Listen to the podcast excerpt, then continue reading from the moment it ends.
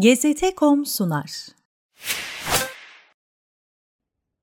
19 Ağustos 2013 günü ajanslara düşen bir haber, gün içinde geçinen diğer yüzlercesinden keskin sınırlarla ayrılıyor, esasında bir haber olmaktan ziyade uzun yıllar evvel işlenen bir suçun itirafı mahiyetini taşıyordu. Dikkatli bakan gözlerden kaçmayan ve yakın tarihe ilgi duyanlar için büyük önem arz eden bu itiraf, bir ülkenin kendisinden binlerce kilometre uzaktaki başka bir ülkeyi nasıl da sonu gelmeyecek bir kaosa sürükleyebileceğinin modern zamanlara ait en mühim belgelerinden biri olarak kayıtlara geçiyordu. 58 yıldır Amerika Birleşik Devletleri Ulusal Güvenlik Arşivinde öylece bekleyen Top Secret kağıt yığını 2011 yılında bilgi edinme yasası kapsamında George Washington Üniversitesi'nden bir grup araştırmacıya teslim edilmiş, yaklaşık iki yıl boyunca devam eden tasnif çalışmalarının ardından dünya siyasi tarihine damga vuracağı öngörülen bazıları kamuoyuyla paylaşılmıştı. Tahran sokaklarını 1953 Ağustos'unun güneşinden daha yakıcı bir sıcakla kavuran olayların yıllardır dillendirildiği üzere Virginia'da planlanıp Washington'da onaylandığı ve bizzat CIA ajanları tarafından pratiğe döküldüğü resmen ilan edilmişti artık. 60 yıldır anlatıla gelen varsayımlar yerini şüphesiz bir gerçeğe bırakıyor, Amerika'nın İran'da bir askeri darbe tertiplediği malumu ilan ediliyordu. En yüksek hükümet seviyesinde tasarlanıp onaylanan ve Musaddık'la ulusal cephe kabinesini deviren askeri darbe, Amerikan dış politikasının bir eylemi olarak CIA kontrolünde gerçekleştirildi. Binlerce yıllık maziye sahip İran, 20. asrın başlarında neft yataklarınca zengin diğer ülkeler gibi dönemin emperyalist güçlerinin hedefindeydi. 1917'nin Ekim ayında Rusya'daki Çarlık yönetimini devirerek ülkenin kontrolünü ele alan Bolşevikler kuzeyden, Birinci Dünya Savaşı sırasında ve öncesinde Orta Doğu'da sınırlar bozup çizen İngiltere ise güneyden İran'ı işgal provaları yapıyor neredeyse 130 yıldır ülkeyi yöneten Kaçar Hanedanı'nın son temsilcisi Ahmet Şah, günden güne tırmanan gerilimi durdurmaktan oldukça uzak bir yönetim sergiliyordu. 1921 yılının başlarına gelindiğinde Sovyet Rusya tarafından desteklenen ve Tahran'ın kuzeyindeki Gilan'da konuşlanan gerilla birlikleri başkenti tehdit eder bir güce ulaşmış ve ülkeyi yöneten siyasilerin ortaya irade koymaktan uzak tavrı asker içindeki bazı çevreleri cesaretlendirmişti. 21 Şubat 1921 günü Kazak Birliği'nde subay olarak görev yapan Rıza Han ve dönemin muhalif siyasi figürlerinden Seyyid Ziyaettin Tabatabayi'nin birlikte gerçekleştirdiği darbeyle Fethullah Han Ekber'in başbakanlığındaki hükümet istifaya zorlanmış ve 24 Şubat'ta bu amaca ulaşılmıştı. Tabatabai darbe sonrası dönemde başbakanlık koltuğuna otururken Rıza Han da İran ordusunun başına geçmişti. Yalnızca 100 gün ayakta kalmayı başaran Tabatabai hükümeti darbecilerin kendi aralarındaki anlaşmazlıklar sebebiyle dağılmış, darbeden yalnızca iki ay sonra Savunma Bakanı titrini de elde eden Rıza Han adeta ülkenin perde arkasındaki yöneticisi konumuna yükselmişti. Rus destekli gerilla çetelerinin bastırılması sürecinde İngilizlerle yakınlaşan Han, Birleşik Krallık için artık iyiden iyiye bir müttefik haline gelmiş ve kafasındaki İran'a giden yolda önündeki engelleri bir bir ortadan kaldırmaya başlamıştı. 1923 Ekim'inin son günlerinde daha büyük hedefler için hamle yaptığında önünde duracak herhangi bir güç olmayacak, Ahmet Şah'ın 26 Ekim 1923'te Rıza Han'ın İran Başbakanı olmasından sonra yaşanacaklardan endişe ederek İngiliz Büyükelçiliğine sığınması ve ardından ülkeyi terk etmesiyle fiilen sona eren dönem Rıza Han'ın Şah ünvanını alarak Pehlevi Hanedanı'nı başlattığı 15 Aralık 1925'te resmen ve tamamıyla kapanacaktı. Yaşanan bu gelişmeler aynı dönemlerin yıldızı parlayan siyasetçisi Muhammed Musaddık için de karanlık bir dönemin başlangıcıydı. 1921 darbesi sonrasında siyasi arenaya çıkan ve üst düzey pek çok görev alan Musaddık, ülkenin cumhuriyet rejimine geçmesini arzuluyor ve Rıza Han'ın şahlığına karşı çıkıyordu. muhalif tavrının bedelini önce tüm görevlerinden azledilerek ve daha sonra da yıllarca sürecek bir iç sürgün yaşayarak ödeyecekti. İngilizler 1800'lerin ortasında başladıkları ve yaklaşık yarım asır süren arayışlarının ardından nihayet hedeflerine ulaşmış İran topraklarında petrol bulmuşlardı. 1901 yılında dönemin Şahı Muzafferettin Kaçar'la yaklaşık 2 milyon sterlin karşılığında bir sözleşme imzalayan Britanyalı iş adamı William Knox Darcy, İran petrolünün işletilmesiyle ilgili imtiyazı elde etmeyi bile başarmıştı. 1908'de Zaros dağlarının Mescid-i Süleyman yakınlarına kalan kısmında ilk petrol çıkarıldığında buradan gelecek paranın kokusunu alan Birleşik Krallık hükümetinin yalnızca birkaç yıl sonra Darcy tarafından 1909'da kurulan Anglo-Pers petrol şirketini satın almasıyla birlikte nihai aşamaya geçilmiş ve İngilizler İran petrolleri üzerinde tek söz sahibi konuma gelmişlerdi. Yıllar ilerleyip de Kaçar Hanedanı ortadan kaldırıldığında İngilizlerin İran'a verdiği %16'lık petrol payı kamuoyunun gündemini meşgul etmeye başlamış, Rıza Han'ın şah sıfatıyla ülkenin kontrolünü ele almasından sonra baş gösteren ekonomik problemler İngiliz karşıtı seslerin iyiden iyiye yükselmesine sebep olmuştu. 1932 yılında Şah Rıza Han'ın İngilizlerle yapılan ve normal şartlarda 1961'de sona erecek olan petrol sözleşmesini tek taraflı feshetmesinin ardından ülkede millileşme politikası esmeye başlamıştı. Dünyanın en büyük petrol rezervini öylece İran'ın eline bırakmak istemeyen İngiltere ise kardan zarar etmek pahasına Şah'ı masaya oturmaya ikna etmenin arayışına girişmiş ve çok geçmeden de bunu başarmıştı. 1933 yılında İran ve Anglo-Pers Petrol Şirketi arasında imzalanan anlaşmayla İran'ın kendi petrolü üzerindeki payı %21'e çıkarılmış ve tüm imtiyaz yeniden İngilizlere verilmişti. Ancak İkinci Dünya Savaşı'na sürüklenen dünyada kağıt üzerindeki anlaşmalar her şeyi çözmeye yetmiyordu. Şah Rıza Pehlevi'nin 1935 sonrasında tam bağımsız İran düsturuyla geliştiği yeni politikalar ilk etkisini petrolü işleten şirket üzerinde göstermiş ve Pers ibaresi İran'la değiştirilmişti. Yükselen milliyetçiliğin de etkisiyle 1939'da başlayan Dünya Savaşı'nda Almanya yakınlık gösteren Şah, Hitler'in işgal girişimine karşı koymaya çalışan ittifak güçlerinin İran üzerinden Rusya'ya silah temin etme isteğine karşı çıkmış ve adeta sonunu hazırlamıştı. Ağustos 1941'de Irak'ta bulunan İngiliz güçlerinin güneyden ve Sovyet askerlerinin de kuzeyden İran'a girmesiyle birlikte başlayan karmaşa, Şah'ın 16 Eylül 1941'de oğlu Muhammed Rıza Pehlevi lehine tahttan çekilerek ülkeden ayrılması ve oğul Pehlevi'nin 1943'te Almanya savaş ilan etmesiyle son bulacaktı. Ancak İran'ı çok daha büyük sorunlar bekliyordu. Muhammed Rıza Pehlevi tahta oturduğu 1941 yılından itibaren babasının döneminde ülkenin üzerine karabasan gibi çöken baskı yönetimini biraz olsun hafifletmiş, yurt dışında ve içinde sürgün hayatı yaşamaya mecbur edilen kimi siyasi aktörler yeniden sahneye çıkmıştı. Henüz 20'li yaşlarını yaşayan ve İran halkı nezdinde bir türlü bitmek bilmeyen İngiliz karşıtlığına çare bulmaktan epeyce uzak görünen genç şah, bu eski ve tecrübeli aktörler karşısında aciz duruma düşmüş, çareyi ülkenin dümenini tümden batılı devletlerin suyuna kırmakta bulmuştu. Bu taraflar için geri dönülmez bir yol olacaktı. 40'lı yılların sonlarına doğru Komünist Tudeh Partisi'nin başlattığı rüzgarın devamında milliyetçi ve dindar kesimlerin de desteğiyle Ulusal Cephe adı altında fırtınaya dönüşmesi genç şahı zor duruma düşürmüştü. Otoritesini tesis etmek ve ülkenin kontrolünü tamamıyla ele almak isteyen Pehlevi, İran petrolü için İngilizlerle yapılan anlaşmaya ek bir takım imtiyazlar vererek destek bulmayı düşünmüş, bunun için de kapıları aşındırmaya başlamıştı. Söz konusu yeni imtiyazları içeren bir yasa tasarısını meclise sunmaya hazırlanan Şah, mevcut yapıyla böyle bir yasanın meclisten geçmesinin zor olduğunu görmüş ve ülkeyi seçime götürmüştü.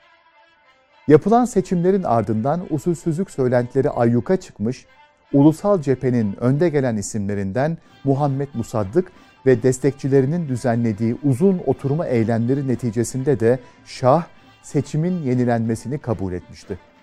Pehlevi aynı dönemde Amerikan Başkanı Harry Truman'dan aldığı davetle bu ülkeye giderek bu kez de Amerikalıların desteğini aramış ancak bu girişimlere muvaffak olamayınca yapılacak yeni seçimlerin sonucuna razı olmak zorunda kalmıştı. İran petrolünün millileştirilmesi söylemini merkezine alan yenilenen seçimden zaferle çıkan ulusal cephe, mecliste ilk iş olarak mevcut petrol anlaşmasını incelemek için bir komisyon kurulmasını sağlamış ve bu komisyonun başkanlık görevine de Muhammed Musaddık'ı getirmişti.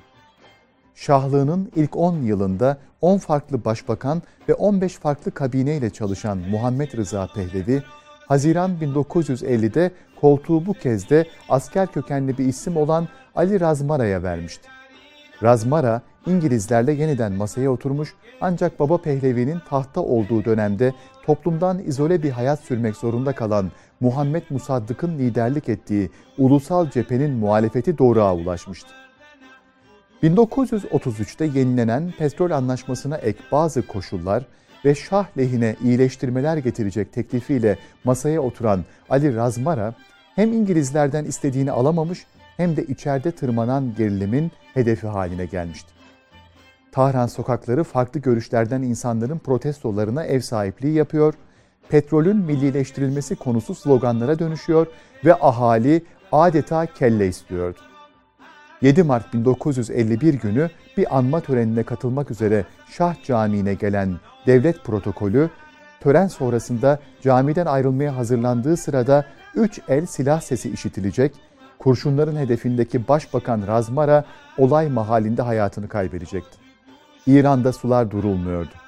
Başbakan Ali Razmara'nın öldürülmesinden kısa süre sonra ulusal cephe tarafından İran petrolünün millileştirilmesini öngören yasa teklifi 1951 Mart'ı sona ermeden meclise sunulmuş ve kabul edilmişti. Şah pasifize edilmiş ve işte şimdi tüm kontrol meclise geçmişti. Bütün bunlar hızla olup biterken süreci yürüten isim olarak ön plana çıkan Muhammed Musaddık'ın ismi bu kez de başbakan olarak gündeme gelmişti. Çok geçmeden Nisan 1951'de Musaddık'ın başbakanlığını sağlayacak meclis kararı hazırlanmış ve Şah'ın önüne gitmişti. Sokaktan saraya doğru gelen baskıya karşı koyacak durumda olmayan Şah, petrolün millileştirilmesine ve Muhammed Musaddık'ın İran başbakanı olmasına onay vermekten başka bir şey yapamamıştı. İran petrolü İngilizlerin kontrolünden tamamıyla alınmış ve Muhammed Musaddık ülkenin yeni başbakanı olmuştu. Ancak ulusal cephenin zafer coşkusu kısa sürecekti. Yaşanan gelişmelerin ardından İngilizlerin İran petrolleri pazarından tamamen çıkmaya karar vermesiyle başlayan ekonomik buhran, Musaddık hükümetinin yeni pazarlar bulmakta yaşadığı güçlüklerle daha derinleşiyordu. İngiliz tarafının teklifiyle taraflar arasında ara buluculuğa soyunan Amerika, Musaddık'a üst düzey bir davet göndermiş ve çiçeği burnunda başbakan da bu davete icabet etmişti. Musaddık Ekim 1951'de Washington'da gerçekleşen görüşmede Başkan Truman'ın tekliflerine olumsuz karşılık vermiş, Batılılar için gerçek bir belaya dönüşmüştü. Her ne kadar ülkenin içinde bulunduğu ekonomik sorunlara çare üretemese de İngiltere ve Amerika'ya karşı takındığı tavırla İranlılar nezdindeki etkisi giderek artan Musaddık, Şah Muhammed Rıza Pehlevi'nin karşısına ordu üzerindeki yetkilerini kendisine devretmesi isteğiyle çıkma cesaretini gösterdiğinde Temmuz 1952'ye gelinmişti. İran halkı Şah'tan olumsuz karşılık alınca görevinden istifa eden başbakanlarına sahip çıkmak için yeniden sokaklara dökülmüş ve Musaddık'ın yerine gelen Ahmet Kavam yalnızca 4 gün bu koltukta oturabilmişti. 17 Temmuz'da istifa ettiği görevine 22 Temmuz'da geri dönen Musaddık, Şah'ın ordu üzerindeki yetkilerini kendi uhdesine almayı başarmıştı. Ülkeyi yöneten siyasi kadronun petrolün millileştirilmesinden taviz vermeyeceğine artık iyice emin olan İngilizler İran'ı işgal etmenin planlarına başlamış ve bu niyetlerini Amerikan Başkanı Truman'la da paylaşmışlardı. Bu arada adeta nöbet geçiren İngiltere'nin kendisine karşı illegal girişimlerde bulunacağı istihbaratını alan Musaddık, Tahran'daki İngiliz Büyükelçiliğini kapatmış ve ülkedeki bütün İngiliz diplomatları sınır dışı ederek tedbirlerini almıştı. Beyaz Saray'dan da gelen olumsuz karşılığın ardından daha yumuşak bir harekata niyetlenen İngilizlerin istediklerini almak için Truman'ın görev süresini beklemeleri yetecekti. Eisenhower'ın Kasım 1952'de Amerikan başkanı seçilmesiyle birlikte Washington'ın İran üzerindeki planları tümden değişmişti.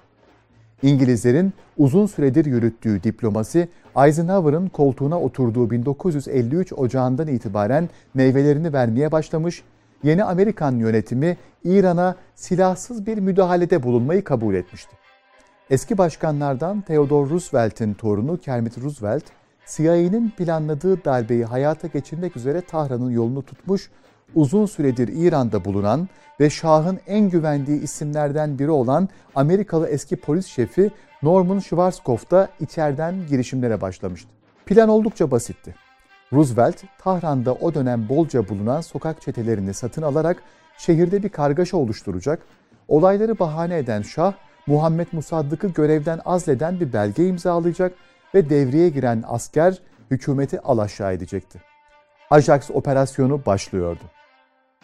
Temmuz 1953'ün sonlarında Tahran'a gelen Roosevelt, elindeki CIA ve MI6 ortak yapımı raporlar doğrultusunda hızla işe girişti. Pek çoğu paraya düşkünlüğüyle bilinen sokak çetelerinin liderleriyle görüşmeler yapan ajan, kafasındaki her şeyi hızla gerçekleştiriyordu. Roosevelt, planın ikinci aşaması için ordu içerisinden bazı subaylarla da temas kuruyor ve plana sadık kalmaları karşılığında onlara da ödemeler yapacağını garanti ediyordu. Tahmin ettiğinden çok daha az miktarda para harcayarak hedeflediği organizasyonu yalnızca birkaç günde kurmayı başarmıştı ve ok yaydan çıkmıştı artık. Ağustos ayının ortalarına gelindiğinde Tahran sokakları Musaddık yanlısı çete üyelerinin talanına uğramaya başlamıştı. Dükkanlar yağmalanıyor, insanlar darp ediliyor, sokaklar trafiğe kapatılıp bulunan her ne varsa ateşe veriliyor ve tüm bunlar yapılırken de Musaddık yanlısı sloganlar atılıyordu.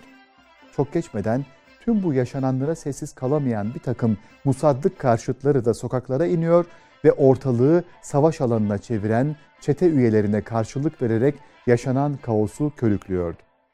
Musaddık hükümeti ülkeyi yönetemiyordu ve birilerinin duruma müdahale etmesi gerekiyordu. Şah Muhammed Rıza Pehlevi Norman Schwarzkopf'un kefaletiyle kendini Kermit Roosevelt'in kollarına bırakan Şah, Muhammed Musaddık'ı görevden aldığını beyan eden fermanı imzalamakta gecikmemişti. O günün şartlarında Musaddık'ı görevden almak için meclis kararına ihtiyaç duyulsa da Şah'ın emrine karşı gelecek bir başbakanın tutuklanmasının son derece normal olacağı düşünülmüştü. Ancak yine bizzat Roosevelt tarafından görevlendirilen bir subay eline tutuşturulan azil fermanını tevdi etmek üzere 16 Ağustos akşamı Başbakanlık konutuna vardığında beklemediği bir manzarayla karşılaşmış, durumu önceden fark eden Musaddık karşısına gelen subayı tutuklatmayı başarmıştı. Yaşananlar karşısında canından endişe etmeye başlayan şahsa önce Bağdat'a oradan İsviçre'ye kaçmış ve olacakları uzaktan izlemeyi tercih etmişti. İlk girişim bertaraf edilmişti. Ancak Tahran sokaklarındaki yangın devam ediyordu. Kermit Roosevelt 17 Ağustos sabahı geri dönmesi yönünde bir uyarı alsa da bunu dinlememiş ve planını gerçekleştirmek için var gücüyle çalışmaya devam etmişti. Bu kez daha fazla askeri gücü sahneye süren ajan, silahsız olması planlanan darbeye kan bulaştırmıştı. Sokaklardaki kargaşaya müdahale eden ve Musaddık'ın konutuna ulaşmaya çalışan askerlerle gerçek Musaddık yanlıları arasında devam eden çatışmalar neticesinde yüzün üzerinde İranlı hayatını kaybetmişti. Amerikalıların planları bu kez gerçekten işliyordu. Onlarca kamu binası askerler tarafından işgal edilmiş, kimin hangi köşe başını tutacağı önceden kararlaştırılan sivil çeteler de görevlerini başarıyla yerine getirmişti. İşlerin çığırından çıktığını düşünen ve artık geri dönüş olmadığını anlayan Muhammed Musaddık önce kaçmayı denemiş ancak çok fazla uzaklaşamadan tutuklanmıştı. 19 Ağustos 1953 günü darbe başarıyla sonuçlanmış ve ulusal cephe hükümeti çökertilmişti. Şimdi artık İngiltere ve Amerika'nın arzuladığı yeni İran'ı tesis etme zamanıydı. Muhammed Musaddık'ın tutuklanmasının ardından ülkeye dönen Şah Muhammed Rıza Pehlevi kontrolü yeniden eline almayı başardı. Musaddık yanlarına karşı girişilen acımasız operasyonlar neticesinde İran halkı da bir süreliğine sindirildi ve Şah'ın altın çağı başladı. Yeni ismiyle İran Petrolü Katılımcıları adıyla adlandırılan şirket eliyle işlenen İran Petrolü, kağıt üzerinde milli gibi görünmeye devam etse de şirketin hisselerinin %80'ini Amerikalılar ve İngilizler pay etti. Sabık Başbakan Muhammed Musaddık, vatana ihanet suçlamasıyla yargılandığı davada önce 3 yıl hapis yattı ve ardından 5 Mart 1967'deki ölümüne değin ev hapsinde yaşadı. 1953 darbesinin ardından adeta Amerika'nın arka bahçesi haline gelen İran, yaklaşık 16 yıl daha monarşiyle yönetilmeye devam etti. Bu sürede CIA desteğiyle kurulan SAVAK, ülkedeki muhaliflere adeta kan kusturuyordu. İran sokaklarında kol gezen, ölümden canını kurtarabilen isimler de Irak, Mısır ve Fransa başta olmak üzere pek çok ülkede sürgün hayatı yaşamaya başladılar. Şahın iktidarı kesin bir şekilde elinde tuttuğu bu dönemde nükleer faaliyetlere girişildi. Ve bugün Amerika'nın İran'a uyguladığı ambargonun da gerekçesi olarak gösterilen çalışmaların temelleri yine bizzat Amerika tarafından atıldı. Başta Amerika olmak üzere ülkesini adeta batılı devletlere peşkeş çeken Şah Muhammed Rıza Pehlevi, İranlıların içinde bulunduğu buhranı umursamadan sürdürdüğü politikaları ve adeta kendi halkına nispet edercesine yaşadığı şatafatlı hayatının bedelini bu kez tahtını kesin bir şekilde kaybederek ödediğinde takvimler 1979'un ilk günlerini gösteriyordu. Yılların birikimiyle başlayan şah karşıtı gösteriler önü alınamaz bir harekete dönüştüğünde 16 Ocak 1979'da eşi Farah Pehlevi ile birlikte ülkeyi terk eden Şah, önce Mısır'a ve ardından sırasıyla Fas, Bahamalar, Meksika ve yakalandığı pankreas kanserinin tedavisi için aynı yılın Ekim ayında Amerika'ya gitti. Şah'ın Amerika'ya gidişinden yalnızca iki hafta sonra Tahran'daki Amerikan Büyükelçiliği İranlı göstericiler tarafından basıldı ve 66 Amerikalı rehin alındı. Göstericiler rehinelere karşılık Muhammed Rıza Pehlevi'nin İran'a iade edilmesini isteseler de bu istekleri kabul görmedi. Ancak Şah Amerika'dan ayrılarak Panama'ya gitti ve daha sonra da Mısır Cumhurbaşkanı Enver Sedat'ın çağrısıyla yeniden Mısır'a dönerek 27 Temmuz 1980'deki ölümüne kadar Kahire'de yaşadı. Amerika'da 2. Dünya Savaşı sonrası başlayan proaktif dış politika, Eisenhower'dan sonra göreve gelen ve bu yeni politik açılımı ayak uydurmamakta ısrar eden Kennedy'nin suikaste kurban gitmesinin ardından zirveye ulaştı.